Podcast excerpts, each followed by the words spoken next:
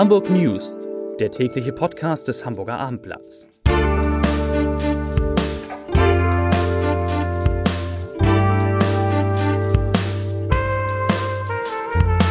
Herzlich willkommen. Mein Name ist Lars Heider und diesen Podcast müssen Sie, müsst ihr euch unbedingt anhören. Es ist einer der interessantesten der vergangenen Wochen. Denn heute erfahrt ihr, erfahren Sie im Podcast alles über Hamburgs größte Samenbank und zwar wirklich alles hochinteressant. Wir sprechen außerdem über Drohnen, auch mega interessant, die zwischen Krankenhäusern Proben hin und her fliegen sollen.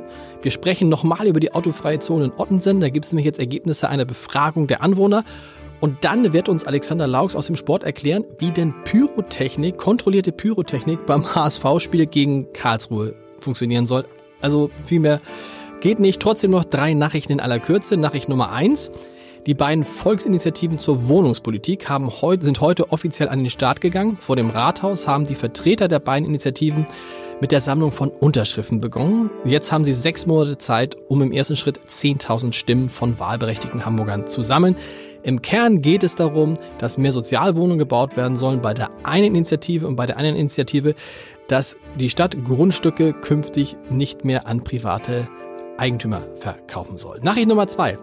Als erste Reaktion auf das Coronavirus hat Airbus, der, einer der beiden großen Arbeitgeber in Hamburg, den Bau von Passagierflugzeugen in China gestoppt.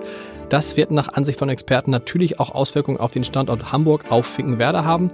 Die A320 Endmontagelinie im chinesischen Airbus-Werk Tianjin, hoffentlich so richtig ausgesprochen, ist geschlossen worden. Und Nachricht Nummer drei, die ECE-Gruppe in Hamburg, auch ein großer Arbeitgeber, die mit den Einkaufszentren geht neue Wege im Klimaschutz. Am Campus des Unternehmens in Poppenbüttel, kennen wir alle wegen des Alzertaler Einkaufszentrums, ähm, ist, ist heute die weltweit, Achtung, erste Stickoxid-bindende Textilfassade eingeweiht worden. Mein Gott. Stickoxid bindende Textilfassade. Wer das äh, fehlerfrei ausspricht, wird morgen in diesem Podcast eingeladen. So, vier liebe Kolleginnen und Kollegen habe ich jetzt hier heute zu Gast. Ich starte mit Peter Wenig, Chefautor und unser Experte für Ottensen. Ottensen ist im Moment das Synonym quasi für die autofreie Zone. Ich fasse nochmal zusammen. Es gab in Ottensen eine autofreie Zone. Dann hat ein Gericht entschieden, dass diese autofreie Zone aufgehoben werden muss. Nun gibt es eine sogenannte Evaluation, nämlich von der Technischen Universität Hamburg-Harburg, die einfach mal die Leute gefragt hat, wie fandet ihr diese ähm, Zone, diese autofreie Zone? Wie lange war die jetzt insgesamt da? In Gut fünf Monate. Fünf Monate. Also sie ist äh, äh, vier Wochen bevor die sie offiziell geendet genau. wäre, nämlich Ende Februar, äh, musste sie dann vorzeitig geendet werden. Die Zeit hat aber gereicht, um diese Studie durchzuführen. Genau, und die haben also richtig eine Studie, die haben genau. Leute befragt und jetzt ist natürlich, zum ersten Mal haben wir jetzt tatsächlich wissenschaftlich belegt, wie finden eigentlich die Betroffenen so eine autofreie Zone. Und das kannst du uns jetzt mal in Ruhe erzählen. Also ähm, bei den Betroffenen geht es zunächst mal um die Anwohner, die sagen mehrheitlich, sie finden es gut, sie wünschen sich aber Änderungen. Die betreffen das Kopfsteinpflaster, wer jemals in der Ottenser Hauptstraße war, weiß, das ist rutschig, gerade jetzt in den Wintermonaten schwierig und da die äh, wünschen sich abgesenkte Bordsteine, da sei einiges zu tun, man müsse die Zufahrtsregeln klarer machen. Auch da gab es immer wieder Verspannungen, weil ja manche Leute sehr wohl reinfahren dürften, nämlich die, die dort einen Stellplatz haben. Anders ist die Stimmung bei den Gewerbetreibenden. Da sagen zwar auch die Mehrheit, sie finden es gut, aber sie wünschen sich doch deutlich klare Regeln, weil doch mehrere Gewerbetreibende massiv unter Kundenverlusten leiden. Sie klagen über Umsatzeinbußen. Das sind ganz besonders so Geschäfte wie eine Reinigung, wo die Leute natürlich sagen, ich will da weiter mit dem Auto meine Wäsche hinkarren und wo Großbetriebe sagen, wir möchten da unsere Sachen hinbringen. Die dürfen da nur noch sehr eingeschränkt rein. Der Drucker, Copyshop hat Probleme. Und da muss jetzt in irgendeiner Form eine Lösung her. Wie könnte die denn aussehen? Weil autofrei ist ja autofrei. Da kann man nicht sagen Auto, oder kann man sagen autofrei von 10 bis Also es gibt verschiedene Möglichkeiten. Ähm, also auf jeden Fall hat Stefanie von Berg heute eines versprochen. Die, die Bezirksamtsleiterin? Lösung, die Bezirksamtsleiterin. Die nächste Lösung wird auf jeden Fall durchdacht sein. Man wird sich die nötige Zeit nehmen, das Ganze auch juristisch zu prüfen. Das ging ja im ersten Versuch fehl, weil am Ende sich herausstellte, dass so ein Verkehrsversuch auf Probe einfach nicht ähm, genehm ist. Deshalb wird man sehr genau überlegen, ich glaube, es wird am Ende darauf hinauslaufen, dass die Politik mehrheitlich ähm, Grün und Schwarz haben ja diesen Antrag eingereicht auf diese autofreie Zone. Die werden weiter dahinter stehen und die werden alles dafür tun, dass so etwas Ähnliches kommt. Dann allerdings besser vorbereitet, besseren Zufahrtsregeln, mit klareren Bestimmungen, wer nun ausnahmsweise mal rein darf. Und da gab es einfach zu viele, zu viele Irritationen in der Vergangenheit und die wird, das wird man in irgendeiner Form heilen müssen. Allerdings hat Stefanie von Berg, die Bezirksamtleiterin, heute auch wörtlich gesagt, den einfachen Weg wird es nicht geben. Wie muss man sich das denn jetzt vorstellen? Wie geht's jetzt weiter? Jetzt ist die äh, autofreie Zone erstmal aufgezogen. So ist es. Also es wann, jetzt- die, wann, kommt die, wann kommt die jetzt relativ schnell wieder? Weil, ich glaube nicht, ich glaube nicht, dass es so schnell gehen wird. Also es gibt jetzt zunächst mal äh, eine Präsentation der Ergebnisse in den Zeisehallen.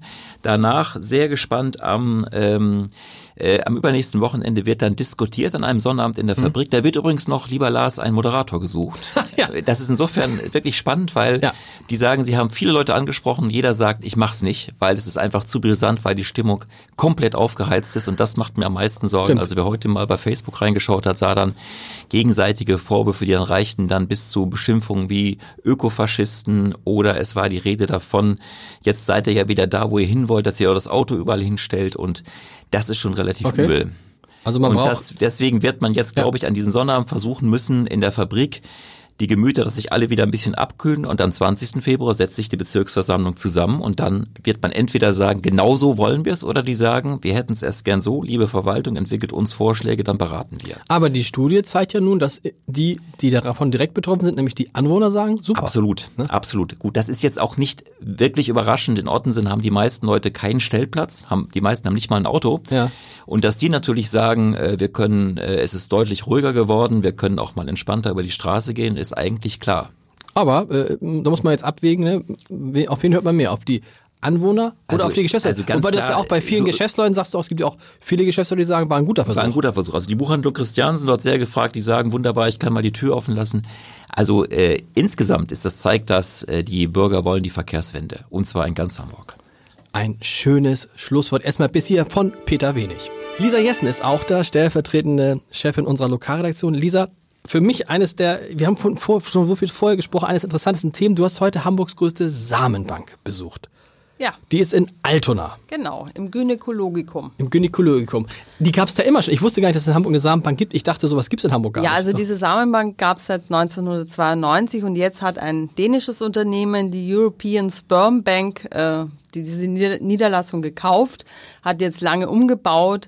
Das sind sehr moderne, schöne, lichte Räume geworden. Und da kann, um das jetzt mal zu verstehen, weil man beschäftigt sich ja in der Regel nicht damit, obwohl wahrscheinlich viel mehr als man denkt, da kann jetzt eine Frau hingehen und sagen, ich möchte gern ein Kind, oder eine Frau oder ein Paar, wie auch immer, hingehen und sagen, ich möchte gern ein Kind haben. Und dann kann man sich da das passende Sperma quasi aussuchen. Genau. Also So einfach geht das wirklich? Ja, so Ja. einfach geht das wirklich. Äh, und der große Unterschied äh, zu vor ein paar Jahren: Es kann eben auch eine Frau hingehen, die keinen Partner hat. Paare natürlich sowieso.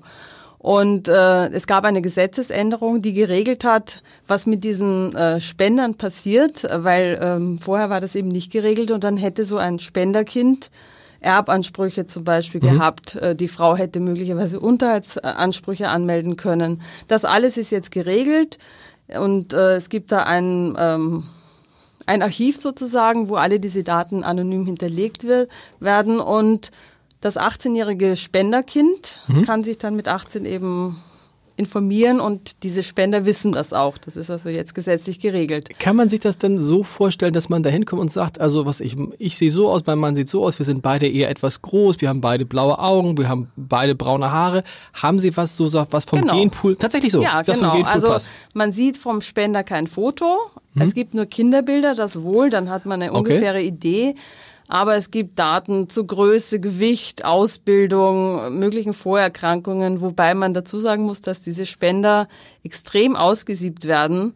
Also nur einer von 20 Bewerbern äh, wird überhaupt genommen. Es gibt also monatelange Tests. Und das ist nicht so, Also dass Untersuchungen jeder wie beim Arzt, Blutuntersuchungen, das ganze Programm. genetische Untersuchungen, ganz lange Befragungen. Wie gesagt, das dauert Monate und wer glaubt, das schnelle Geld zu verdienen mit äh, Samenspenden, der kann leider nicht reich Was werden. grinst du dabei so? Weil es nur 40 Euro gibt pro Samenspende. Man kriegt 40 Euro. ja, und Das ist ja äh, nichts. Warum sollte man das dann machen? weil es viele Männer gibt, die entweder durch eine persönliche Geschichte in der Familie die Erfahrung Okay. haben, dass es unerfüllten Kinderwunsch gibt. Es gibt also auch Familienväter, die sagen, dieses Glück sollen andere haben. Okay. Äh, Das sind schon altruistische Motive eigentlich. Und äh, Wenn man wie gesagt, wenn- zum Reichwerden wird's nix, weil man man verpflichtet. nee, genau. Das sagt Alexander Lauk. spr- Alexander Lauk sagt, es kommt auf die Menge an. Ist es denn, kann man denn quasi irgendwie, was ich 30 Mal im, im, Monat spenden, Nein, wenn man das kann man nicht. Wie gesagt, äh, maximal alle 48 Stunden. Okay. Kommt schon mal nicht auf 30 Mal hin. Äh, Und man verpflichtet sich aber mindestens einmal im äh, einmal pro Woche oder viermal im Monat zu spenden. Okay, weil aber diese ganzen pro, ist, es, ist es das pro Monat quasi, muss man dann? also viermal im Monat. Viermal im Monat, okay. Ja, also sind jetzt das geht. Und, aber keine der- Reichtümer, die man damit erwirbt. 160 Euro kriegt man dann maximal zusammen. Hab ich mal eben schnell Ja. überschlagen. Ne? Das ist ja geil. Was, was zahlen die Frauen für die Spende? Also eine Samenspende. Oder die, die Paare für die das Spende? kostet 700 Euro. Okay. Und dann kommt die medizinische Behandlung. Man muss dann ja zum in die Klinik gehen, äh, wo das dann eingeführt wird. Und äh, ich habe mit einer Frau gesprochen, die das hinter sich hat, erfolgreich. Die hat einen dreijährigen Sohn, also die hatte zwei Behandlungen und das hat sie so 3000 Euro gekostet. Gibt's ja, übernimmt die Samenbank eigentlich eine Garantie, dass man schwanger wird? Nein, weil d- das kann sie gar nicht. Die liefert also wirklich gutes Sperma ab Mhm. an die Frau, aber es hängt, jede Schwangerschaft kann schiefgehen. Wahnsinn, nur 40 Euro. Ich hätte mal gedacht, dass sich da irgendwelche Studenten die Taschen mit voll machen. Gibt es eine Altersbegrenzung? Das wird jetzt für Alexander, glaube ich, eine schwierige Ja, das ist Situation. für viele Männer wahrscheinlich in der Runde eine gewisse Einschränkung. Also man äh, darf ab 18, Okay. aber bis maximal 45. Tja, dann sind Danach werden die Spermien auch ein bisschen müde bei Ah ja, vielen danke. Männern. So, Lisa, deswegen- vielen, vielen, gerne. vielen Dank für dieses wunderbare Gespräch. Alexander, wie finden wir jetzt den Über? Ja, Alexander ganz Lauf. einfach. Dass, ich hoffe, dass der HSV gut zugehört hat und äh, mal guckt, ob die Parameter auch für ähm, potenzielle Du Fußballer meinst, man könnte sich praktisch eine Bernd extrem Hoffmann gute Fußballmannschaft zusammenstellen. zusammenstellen. Das ist gut. Du musst mir jetzt mal erklären, als Leiter unserer Sportredaktion, musst du mir mal erklären, das war für mich ja eine der Nachrichten gestern, dass der HSV kontrolliert Pyro abbrennen kann im Stadion mit den Fans zusammen. Ja, das Wie, ist, wie soll das gehen? Wie brennt man kontrolliert Feuerwerk ab? das ist relativ äh, einfach, aber es ist wirklich eine, eine große Nachricht. Ja. Also man kann wirklich sagen, dass am Wochenende Fußball Deutschland da schon nach Hamburg guckt. Weil Da es wird Geschichte bisher, geschrieben, das es, gab's es bisher noch nicht. Und ähm, es ist natürlich so, in der Vergangenheit waren die Fronten da sehr verhärtet. Die einen haben gesagt, ist verboten, die anderen haben gesagt, kümmert uns überhaupt nicht, wir machen es trotzdem. Und der HSV musste immer hohe Strafen zahlen, Mhm. ja auch bei den jüngsten Derbys jeweils recht viel. Und ähm, der HSV hat da jetzt wirklich eine Vorreiterrolle äh, eingenommen. Und es werden jetzt am Sommer beim Karlsruhe-Spiel ähm, zehn Rauchtöpfe abgebrannt von Ultras. Mhm. Das machen schon die Fans. Das machen schon die Fans Ja, ja. selbst. Du darfst nur zehn machen, weil sonst musst du das wieder elektronisch zünden. Also die Zahl ist da begrenzt. Vor der Nordtribüne. Und ähm, da an der Seite stehen auch, glaube ich, äh, Feuerwehrleute. Es ist, haben auch eine Generalprobe gemacht. Ähm, das ist alles völlig unbedenklich. Ich glaube, für die Feuerwehr auch wirklich Kindergeburtstag ist ungefährlich. Und ähm, das wird sicherlich auch funktionieren. Ich bin gespannt, ob die Ultras auch wirklich, ähm, das, was man so hört, ist, dass die Ultras das auch mitgehen und dann nicht noch sagen, ha, machen Mhm. Ah, wir da unten genau, wir machen da genau, oben noch ja. mal ein bisschen Garnitur. Genau. Ähm, sondern dass sie das auch äh, mittragen weil sie es auch ein bisschen als Zeichen verstehen, dass dann eben diese Strukturen aufgebrochen werden müssen, dass man sagt, so geht's ja irgendwie nicht weiter, wir müssen da irgendwie eine Lösung finden. Und der HSV hat gesagt, das ist eben Teil der Fankultur und wir müssen da Kompromisse eingehen. Sag mal, und zahlen das dann die Fans oder der HSV? Also, Das- das weißt du eigentlich, was. Rauchtöpfe? Ich habe ich hab Ich hab geahnt, dass diese Frage Ja. kommt, ehrlich gesagt. Was kostet ich habe auch immer bei pyrolager.de Ja. geguckt, was kostet, wenn ich jetzt wollte eigentlich auch gerne einen Rauchtopf mitbringen in die Sendung, Ja. aber gedacht, ist vielleicht doch nicht so gut. Das kostet fast nichts, so ein Rauchtopf. Okay. Also ein Zehner, für einen Zehner kriegst, Okay. könnte ich hier den ganzen Raum vernebeln. Also da für einen Zehner, das heißt, du könntest praktisch für eine Samenspende könntest du dir vier, Vier richtig, richtig potente Rauchtöpfe. Ah, Alexander, herrlich. Wir kommen aus der Sache nicht mehr raus, weil Wolfgang Horch jetzt auch noch hier ist aus unserer Wirtschaftsredaktion. Und lieber Wolfgang, auch eine Geschichte, die irgendwie unglaublich klingt, aber du wirst sie gleich aufklären. Heute hat es den ersten Test gegeben von Drohnen in Hamburg, die was genau machen sollen. Sie sollen vom, äh, ja, sie sollen Gewebeproben, die also bei einer Operation frisch entnommen wurden, von einem Krankenhaus, wo ein Patient lag, der gerade operiert wird, äh, in ein Labor fliegen. In dem Fall vom Bundeswehrkrankenhaus, wo die Operation stattfand, ins Labor zum, zum Marienkrankenhaus, also ungefähr fünf Kilometer Luftlinie. Dort wird dann getestet, ob alles Gewebe, was rausgeschnitten wurde, ob das zum Beispiel krebsfrei Genau. ist. Und so ein Test dauert ungefähr 20 Minuten. Und dann ähm, kann der Patient im besten Fall schneller sozusagen aus der Narkose wieder aufgeweckt Ah, werden, okay. wenn die OP, ähm, wenn man dann zu dem Ergebnis kam. ist Wenn man sieht, man muss vielleicht, man muss vielleicht, man muss vielleicht noch ein bisschen weiter wegschneiden oder ja, solche oder das, genau, Das kann natürlich auch sein. Es kann natürlich auch zu dem Ergebnis kommen, dass man äh, noch weiter wegschneiden muss und der Patient äh, dann auch na natürlich noch mal ein bisschen leiden muss. Ähm, Aber es soll halt schneller gehen dadurch, diese Proben. Das heißt, bisher haben die das mit dem Kurierfahrer gemacht wahrscheinlich. Oder wie haben die das Ja, gemacht? halt sogar mit einem Rettungswagen mit Blaulicht in einige Okay. Zeit lang, also so, dass du immer zwei Leute auch noch gebunden hattest. Ähm, dann wurde es an eine Fremdfirma ausgelagert, die das halt aber auch als Einsatzfahrt mit Blaulicht gemacht hat, was auch viel Geld kostet. Mhm. Und wir kennen alle die Straßenverhältnisse in Hamburg. Man kommt nicht immer so gut durch. Wie lange braucht die Drohne für so, was er sagt, sind fünf Kilometer Strecke gewesen? Was war Genau, das? Ja. also ich habe heute Morgen mal geguckt auf dem Routenplaner, der hatte für die Kilometer, äh, für die Strecke Mhm. Äh, auf der Straße sind es ungefähr sieben Kilometer, so 16 Minuten dem Pkw angezeigt. Mhm. Äh, die Drohne war heute beim ersten Flug, ich glaube 11 Minuten und 10 oder 19 Sekunden irgendwie sowas. also schon mal einen unterwegs. Tick schneller. Ein Tick schneller. Äh, sie ist da allerdings auch nur mit 40 km/h geflogen. Okay. Sie kann noch ein bisschen draufpacken und sie wird heute im Laufe des Tages finden noch weitere Testflüge statt. Wird sie auch noch mal was draufpacken, auf 50 km/h gehen. Also man kann dann schon ein bisschen Zeit sparen. Und es ist viel günstiger auch? Man muss die ich Drohne glaube, kaufen, das, ne? Ich glaube, das, da kannst du jetzt noch nichts zu Okay. sagen, weil ähm, momentan ist es ja alles noch eine Testphase, wo Fördergelder des Bundes auch drinne stecken. Und jetzt, um einen Regelbetrieb zu finanzieren, müssten auch erstmal wieder Fördergelder des Bundes äh, erworben werden. Das ist ja noch eine Testphase. Vielen Dank. Wie immer schnell noch den Leserbrief des Tages. Er kommt von Karen Weidmann-Henkel und es geht einmal mehr um das Vollverschleierung, um die Frage der Vollverschleierung an Hamburger Schulen. Das hat unsere Hörer total bewegt. Frau Weidmann-Henkel schreibt, sollte es nicht generell ein Vollverschleierungsverbot geben? Mal vom religiösen Aspekt abgesehen, birgt es doch ganz andere Gefahren in Sicht. Wer garantiert den Lehrern in der Schule, dass eine bestimmte Person hinter dem Schleier steckt? Wie sollen Prüfungen stattfinden, wenn die Prüflinge nicht erkennbar sind? Und woher soll ein Polizist wissen, mit wem er es zu tun hat, wenn er oder sie zu schnell fährt? Vielen Dank und bis morgen. Tschüss.